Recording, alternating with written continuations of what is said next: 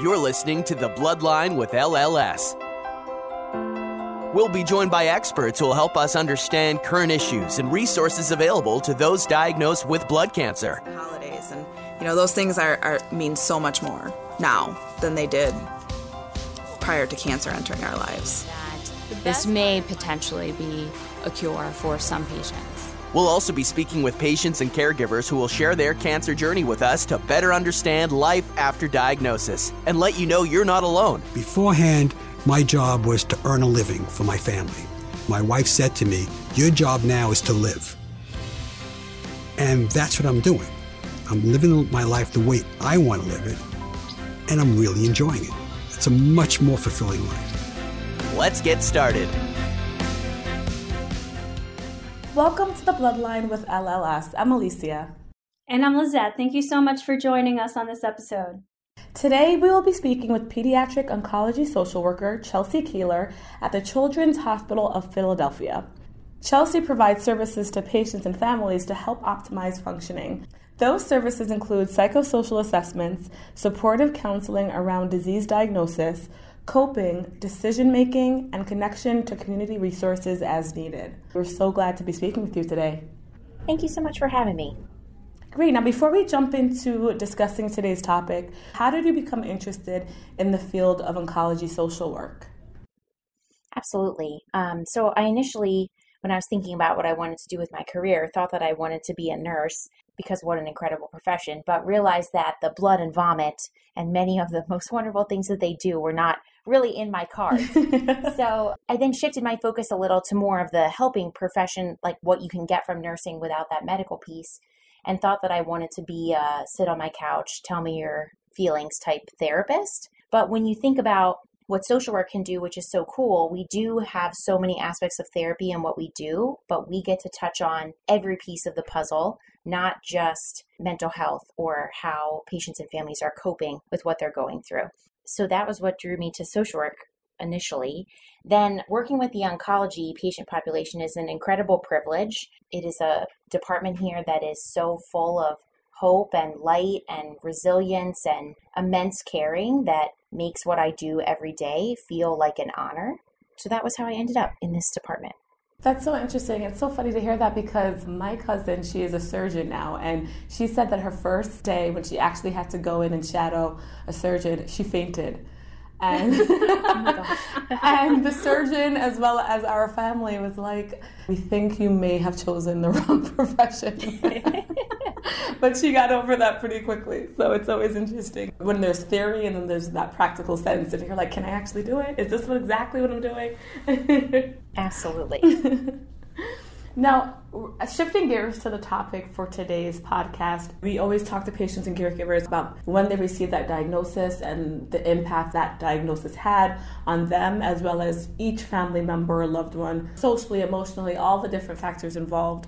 And the term psychosocial care is one that I feel is relatively new in regards to how people are understanding that. Would you say that's correct? And can you explain what that is for our listeners as well?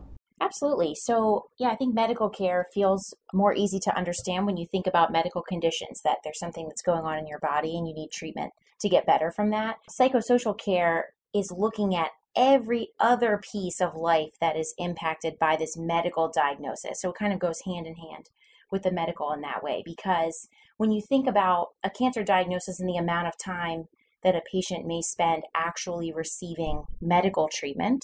For example, how much time they're actually taking chemotherapy or how much time they're actually getting a blood transfusion. That is so small compared to the amount of time they spend dealing with all of what we'll call the psychosocial factors. And so that's why this focus on psychosocial care has become much more of a big piece of what we're talking about, is because the psychosocial impact of cancer treatment greatly exceeds, in a lot of ways, the time that we're spending in the medical care. So, psychosocial care, it's vast. When you think about a pediatric patient, they are not a child living in a vacuum alone. They are part of a very immense, rich, complicated system. And that entire system is impacted by a cancer diagnosis. And so, by that I mean they may live with some family members. Okay, every one of those family members is going to be impacted by this diagnosis.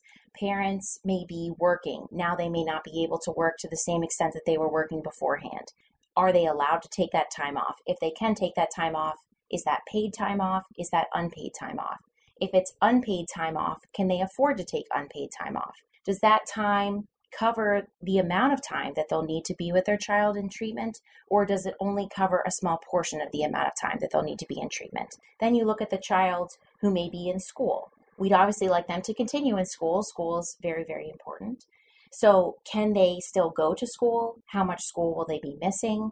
If they're not able to go to school, can they be taught what they need to learn at home? Their siblings are used to the life that they were living before their sibling got cancer. How are they coping with that? Are they still able to go to school and succeed in school? Do they need certain accommodations to be able to do that? Does this patient have insurance? Does that insurance cover what it needs to cover? And on and on and on and on. So, psychosocial care is meant to touch on all of those pieces because every one of those things in the system does the family have a car?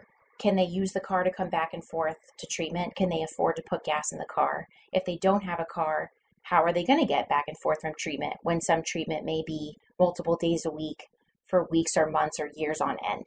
So, psychosocial care is meant to help address every piece of that big, huge, complicated system because addressing those pieces is ultimately how we successfully get patients the treatment that they need.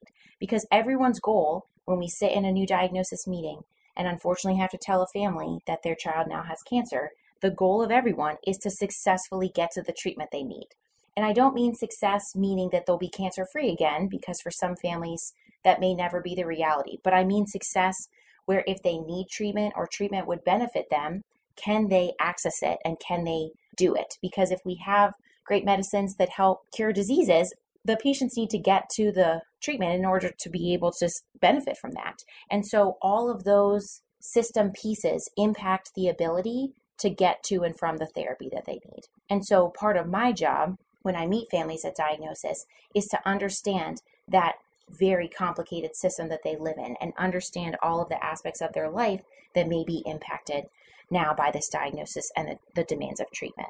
Wow, I know that we could spend hours just on the psychosocial issues for the patient, but I just want to thank you for involving everybody that is involved, all of the caregivers, family, friends, everybody that's part of this. A lot of times we forget about caregivers. We forget about all these issues that you're talking about surrounding the patient, and we're so into the patient care. So I want to thank you for really reminding us that it's not just the patient.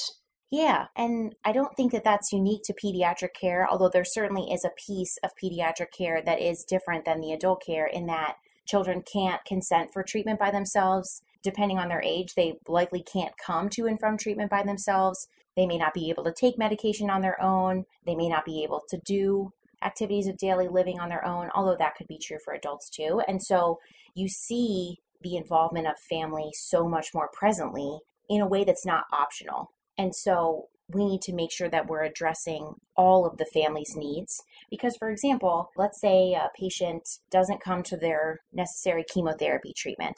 It's easy to assume, okay, they're not there. Maybe their parent doesn't care. Maybe they don't think they need it. But most times, what I found in my work here is that it's actually based on a barrier that we maybe don't even expect. So, for example, let's say a single parent was working before their child was diagnosed unfortunately does not work in a position where they're protected by family medical leave, which is a federal program that you can only access if your company is big enough and you've been there for enough time and you work enough hours. So they may not be eligible for that leave. So that means that if they exceed or use up all of their personal time, their employer is within their rights to say, I'm sorry, I have to let you go. So now that parent is unemployed and may not be making the money that they were making beforehand.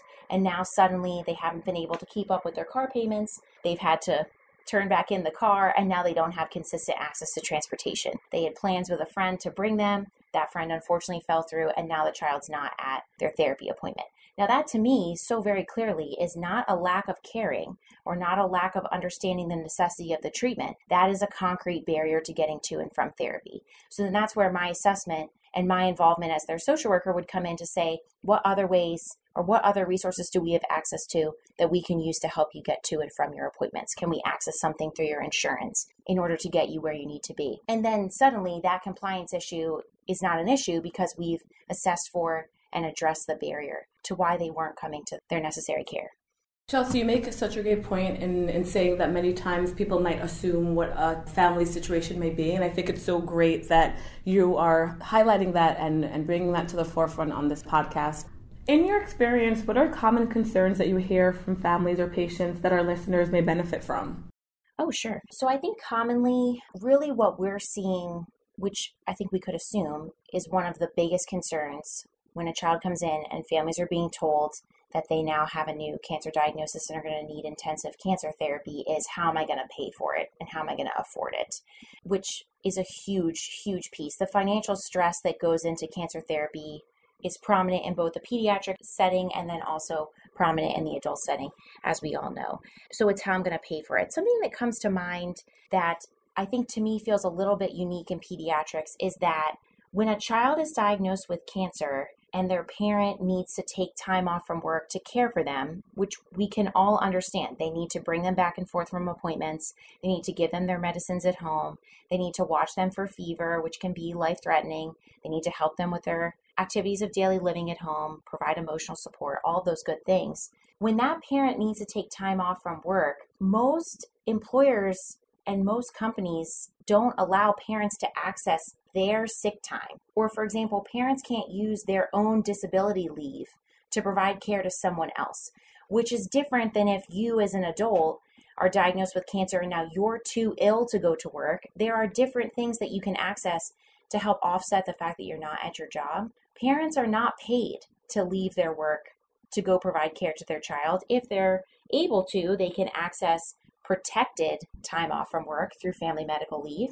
But that just means that you can't be fired from your position in that 12 week window, which is what the federal program gives us. But most employers will not allow you to access your paid time off if it's for your own illness. And so that is a unique need to me in this patient population because being away from work and not having the paychecks that you're used to getting is a massive financial stress on top of now potentially increased co-pays, the gas of coming back and forth, food in the hospital, bridge tolls, etc., etc. So I think primarily one of the biggest stressors we see is how am I going to pay for it? How am I going to do this? And then, like every good parent thinks, is what am I going to tell my other kids? How am I going to make sure that this patient's siblings are supported while maybe I'm used to being at home and now they're not going to see me at home as much because I'm with my sick child in the hospital? Right. And also, I mean, you're talking about all of the logistics. I know as a parent, I feel that my head is full just with all the logistics of the routine for my child. So just adding another routine on top of that and having a treatment team, having a social worker, having someone that people can rely on, you know, for these logistics, even to think of it. I think it's really important that people know that they can reach out to their treatment team. What I mean by that is to really ask for a social worker, ask for a nurse, ask for somebody as part of your treatment team that could really help you with all of these questions, all of your concerns, planning. And then what you're doing really, Chelsea, is you're highlighting all these barriers that people don't think of. And I know that most of the time when you're in a doctor's appointment, you're in with a doctor, you're not thinking about asking the doctor or telling the doctor about any of your barriers. You're just listening to see, you know, how your child is doing. Yeah, absolutely. I encourage everyone to reach out to their psychosocial supportive team at their center because this is exactly what we're here for to address all of those other barriers.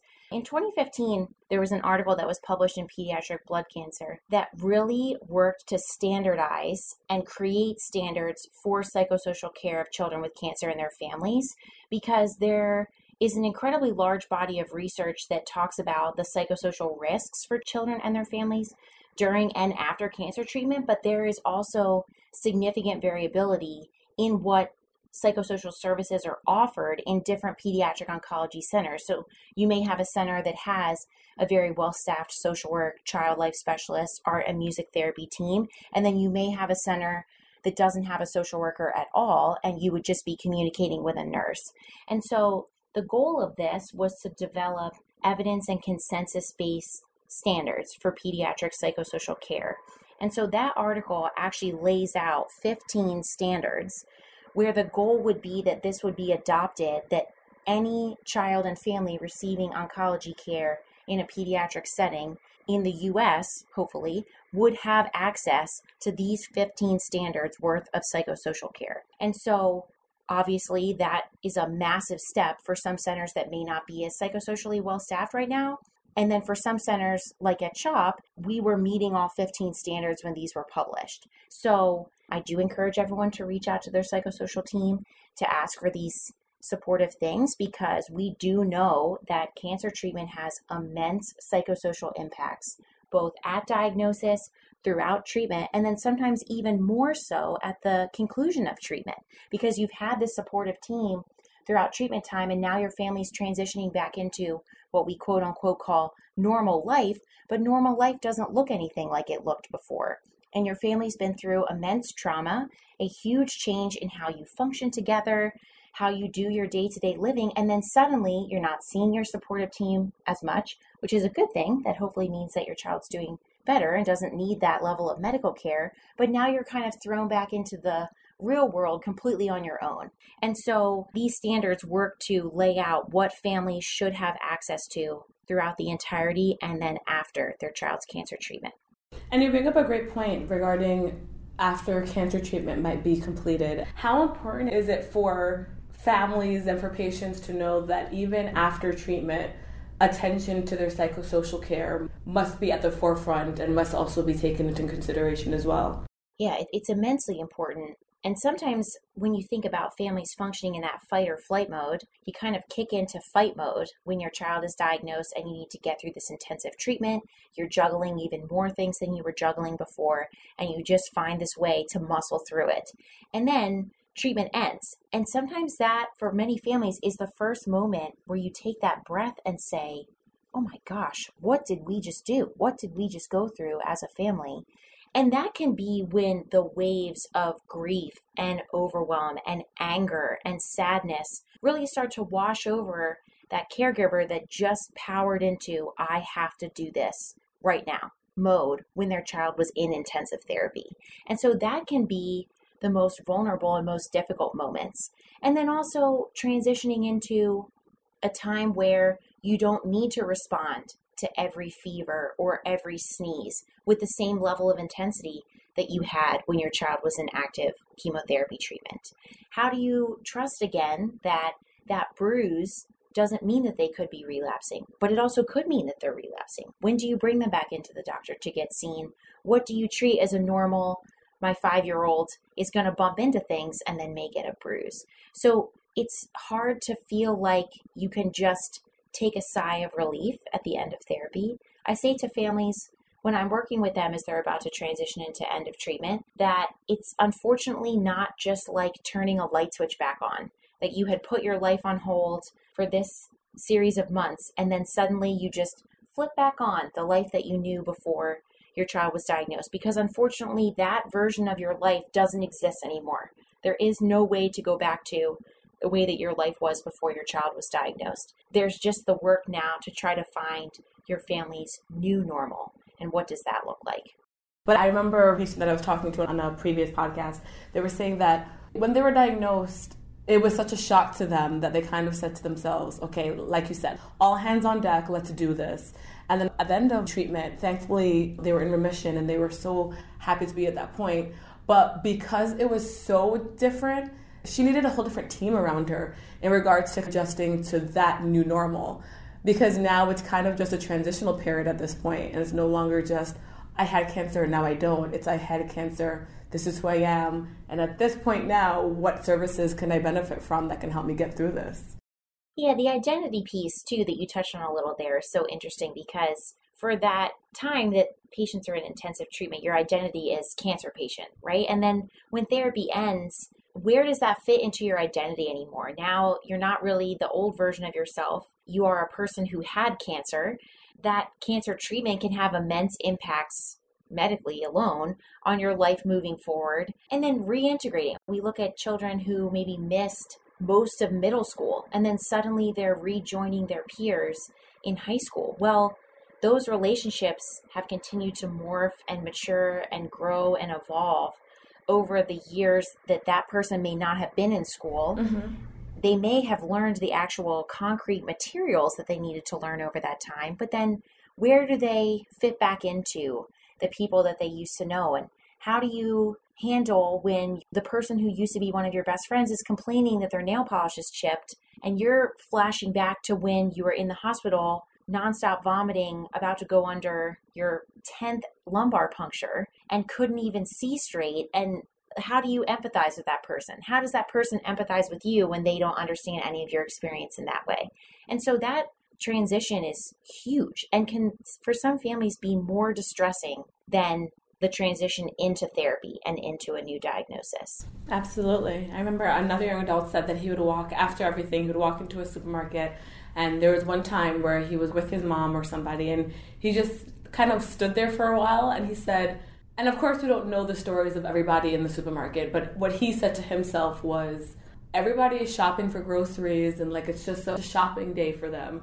And he had just come out of the most challenging time of his life. And to your point, it was that identity of, I really can't relate to what's happening right now.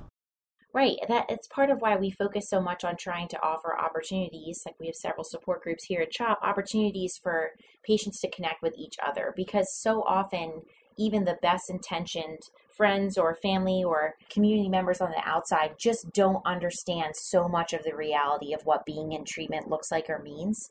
And so connecting with a peer who you can still talk about the normal stuff with, but also understands what it's like to be so nauseous or to be in so much pain or to go through all the things that patients go through in the hospital can be so so supportive in a way that friends just don't understand or that random person in the grocery store just doesn't understand. And yeah, sure, they could be going through their own things too. We don't know what their life is like outside of here, but it is hard not to get overwhelmed or just totally taken aback by life went on while I was in therapy. Yeah. And now I have to find some way to catch up or mesh back into that, and I don't really know how.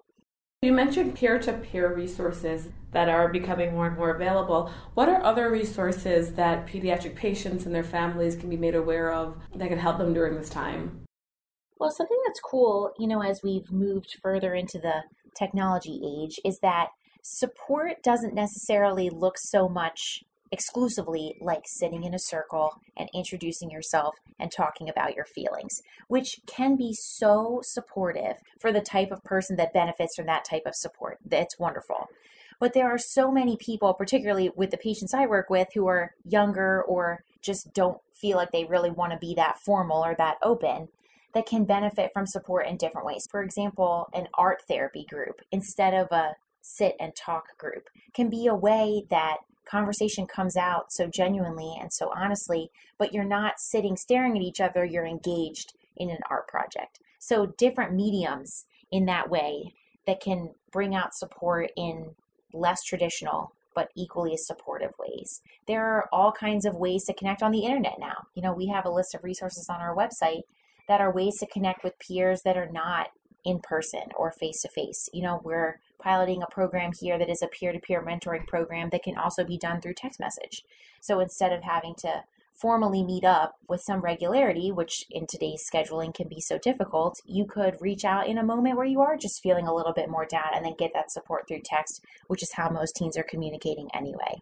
So it's cool to watch these things kind of grow as technology is changing even looking at programs that could help with compliance that are text reminders or an app that you engage with that reminds you to take your daily medicine that you get some kind of reward for when you do it a certain amount because that's what we're getting from a lot of our cell phone apps anyway. So it's nice to see different types of support coming for people who need support in more creative ways, even something like a music therapy instead of just talking sure. can be something that's more easily accepted mm-hmm. by people who cope that way. Absolutely. As society changes, our resources have to as well. Or else we're kind of in the background and the people aren't being helped as successfully as they would have been or should be. Right. And I know that you're in Philadelphia, which is, you know, a big city, and there's a lot of resources there, but also web based support systems are great for people that are in rural areas that may not have large centers or many people around them that might have the same diagnosis or same experience. Yeah, that's such a fantastic point because if you're driving three hours to your cancer center, you're not going to drive an extra six hours round trip to take advantage of a one hour support group. Although it may be that helpful, that is so much time and resource for a family to do that. So you're exactly right. Having online or app based supports means that people can access it no matter where they are or also what time it is. I say to families, to parents when I meet them on the floor, sometimes like the most pressing questions or the deepest stress comes at 11:30 p.m. when it's finally quiet and you finally have a moment to lay down and process what happened during the day. Which is even something nice about if I give families my email address. I say to them, email me your worries at 11:30 and I'll respond the next business day, but then you can get them out when you're thinking about them and hopefully that release means that you can relax and try to get some restful sleep that night. Sure, absolutely. And for those listening, if you would like to see more of the support resources that LLS offers, you can visit www.lls.org forward slash support, and you'll see, for example, this podcast and the other episodes that are within this podcatcher channel, as well as our online chats, our booklets, our one on one nutrition consultation, and various other resources. So, again, that web address is lls.org forward slash support.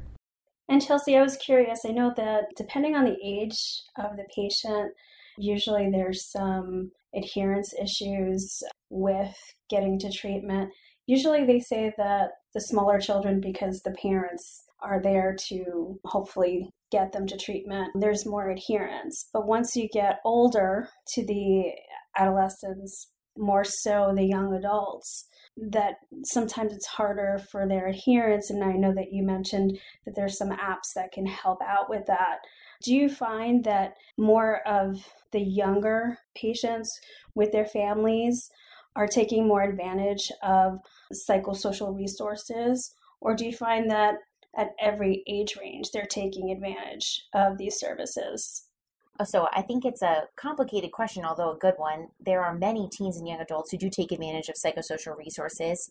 I think we also recognize within the pediatric setting that some of our resources are more structured for the younger age group. You know, I sometimes say to families that I'm working with that the four year old who comes in and is getting cancer treatment has a different understanding of what they're doing and what they're going through than the 16 year old. And so when we have a music therapy group in our playroom, we can take the four year old and they may bang on a drum for an hour and be completely oblivious to the fact that they're receiving chemo through their IV at the same time. What's harder about the 16 year old patient is that that 16 year old is extremely aware of what's happening in and on their body. They're aware of everything that they're missing and everything that they've lost in their life, which is also something that social media really brings to our attention all the time. So they know that their friends are at the prom right now and they're stuck in the hospital and they're not there.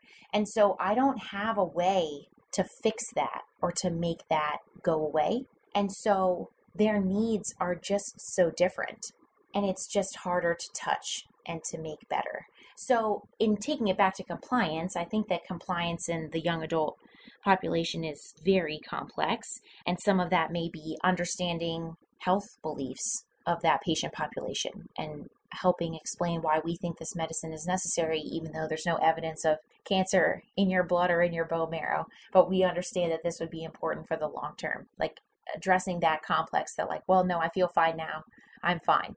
So there's a lot of work to be done there. And one of the nice things about having oncology specific psychologists and neuropsychologists on our team means that they understand the unique needs of that patient population in the oncology treatment world. But some of it may also be the barriers. Maybe your parents are not as involved in getting you to and from therapy anymore because you live independently at college and now suddenly getting out of class or not missing class where missing one means you may fail the semester is much harder. So getting to see your physician is much harder. Your insurance may have changed. when you turned 18, for example, if you were on a state Medicaid program, and so now suddenly your medications are much more expensive than they were before, that would be a significant barrier that you may not be able to afford it. Going back to the example of college, maybe you don't have your car there and getting to and from your doctor is harder. Maybe transitioning to an adult provider now that you're out of school means that there you don't get reminders of your appointments in the same way you used to, and that just means that it's easier to forget. There are many, many pieces that play into compliance as patients get older. Again, just in thinking back to that, does non adherence mean no caring? So often that answer is no. It's just understanding patient needs as they adjust through the lifespan. And what you said was so important understanding patients' needs and letting the population know that you're understanding their needs. Chelsea, is there anything else that you'd like to tell our listeners today?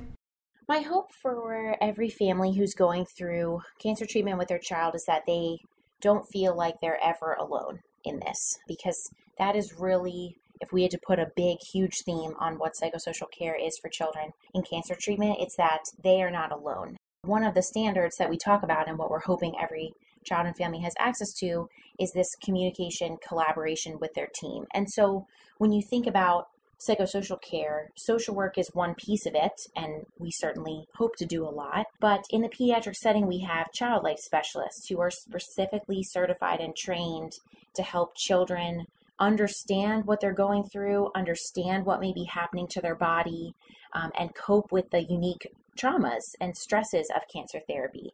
We have art and music therapists who can help provide support to those patients who may not benefit from more verbal support, but also may not be able to engage in verbal support. They may not be at an age where that would be helpful for them, or they may not have the capacity to do that. We have school teachers who help make sure that school proceeds on the path that it's supposed to and that children can hopefully successfully reintegrate back with their peers and their classes when they're finished with their intensive therapy. We have psychologists who understand the unique mental health needs of the oncology patient population. And so, all of these specialists, we have chaplains who can help address religious needs and spiritual care needs. And so, all of these specialists are advocates for patients and families. They're all just seeing patients and families through a different lens.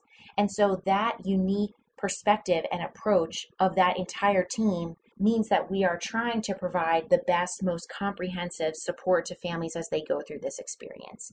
And so I want to reiterate that no family should have to go through this alone. And even if you're receiving treatment at a center that is not as psychosocially well staffed, there are supports available online through community resources, community groups that you can connect with other families, you can connect with supportive professionals to help provide support at diagnosis throughout intensive treatment and then as treatment is ending.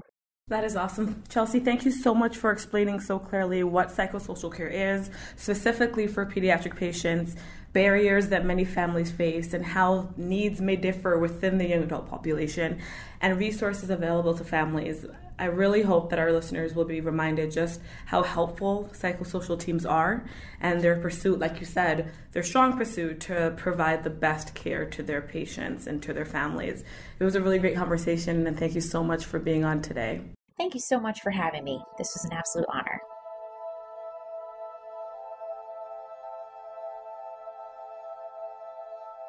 Thanks for listening to The Bloodline with LLS. We can be found on iTunes and other great podcatchers. You can subscribe at www.thebloodline.org. Be sure to check out our archive section on our website for previous podcasts. Be sure to rate and review us on iTunes. Keep up with LLS by following us on Twitter at LLSUSA and Facebook at the Leukemia and Lymphoma Society. Until next time.